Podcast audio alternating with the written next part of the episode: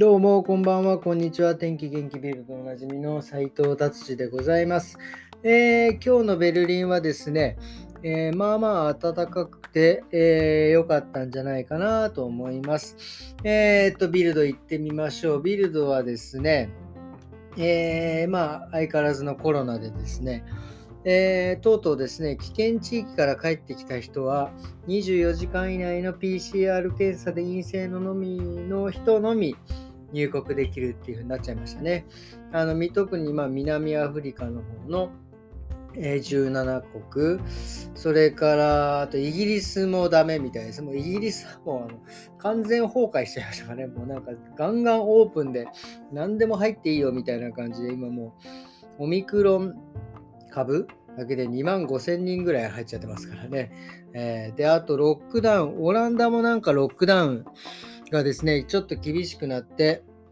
1月の14日まであの美容院とか、えー他のなんか文化的ななんかそういうのも全部、えー閉まるみたいですね。いやいやいやいやいや。大変なことになっておりますな、他の国は。まあ、ドイツも大変なんですけど、まあ、ドイツはとりあえず接種しとけば、なんとかまあ、ドイツ国内であればね、通常の生活がなんとか送れるみたいですけどね。はい。じゃあ次行ってみましょう。えーもうすぐクリスマスですね、まあ皆さんもあのいろいろプレゼントとかを買ってると思うんですけど、まあ、あの、やっぱり中国等の半導体の、えー遅れでですね、えーなかなかその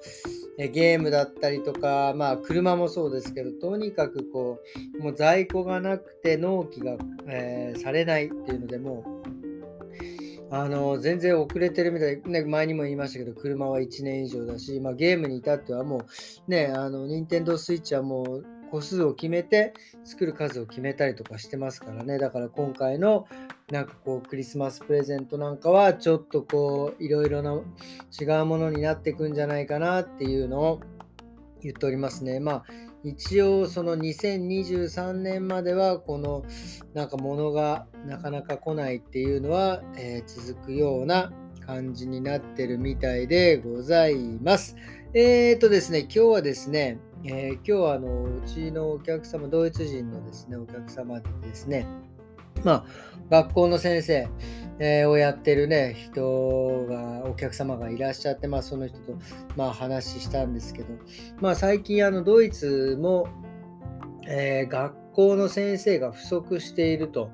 教師が不足しているっていう、まあ、そのなり手が少ないわけじゃないみたい。まあ、なり手も少ないのかな。まあ、まあ、日本ほどなり手が少ないわけではないみたいです。日本はもう本当になんかその、もうなり手の人が少ないってもう大騒ぎしてますもんね。なんか結局その部活問題だったりとか、まあ、あとモンスモンスターペアレンツみたいな感じでね、こうなんかやっぱりワイワイワイワイ言われるのがめんどくさいからって言って学校の先生になるのを拒否する人がね、結構いるみたいですけど、まあドイツもね、まあそういう PTA みたいな感じで結構、ね、うるさい感じには来るんですけど、まあまあドイツの先生はまあまあ、あのなんていうんですか、あの日本の日本の学校の先生よりまあ休めるし、まあ給料、まあ給料はね、やっぱり少ないというので、なんか、なんかデモをしてね、値上がりをしていましたけどね、まあドイツで不足して、なぜ不足してるかっていうとですね、これあの、あのいろいろ難民の方をね、やっぱり受け入れたじゃないですか。で、受け入れたらですね、もちろんその子たちに、えー教育を受けてもらうんですけど、まずドイツ語がわからないから、いろんな先生がですね、やっぱりドイツ語を教えるために、あのもう、とにかく、えーいろんな先生がそっちの方に行ってですね、もう通常の学校の授業のの先生が足りないっていう風になっちゃってるみたいですね。これはあの、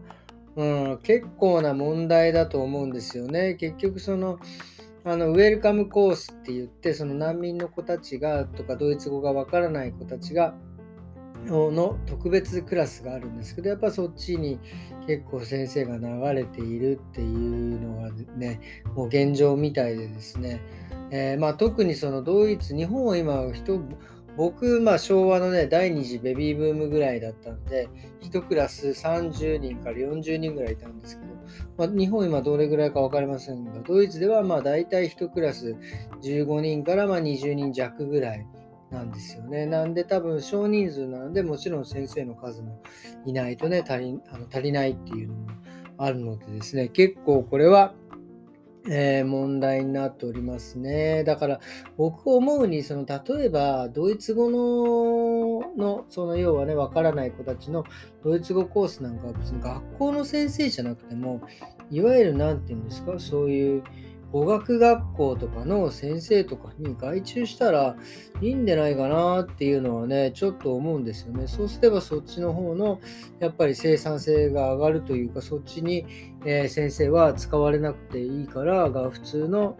ドイツ語がわかる生徒たちがに授業をちゃんと通常通り教えてあげられるっていうのが、えー、いけていいんじゃないかなっていうのはね、思うんですよね。なのでね、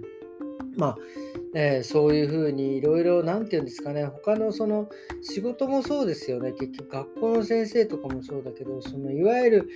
学校業務じゃないことをやるから、えーと、そっちの方に時間を取られてしまうから、いわゆる本業というか、えー、学校の先生としてのスキルを使っていく方の仕事がやっぱりできなくなってしまう。まあ、例えば、まあ、美容師さんで言ったら、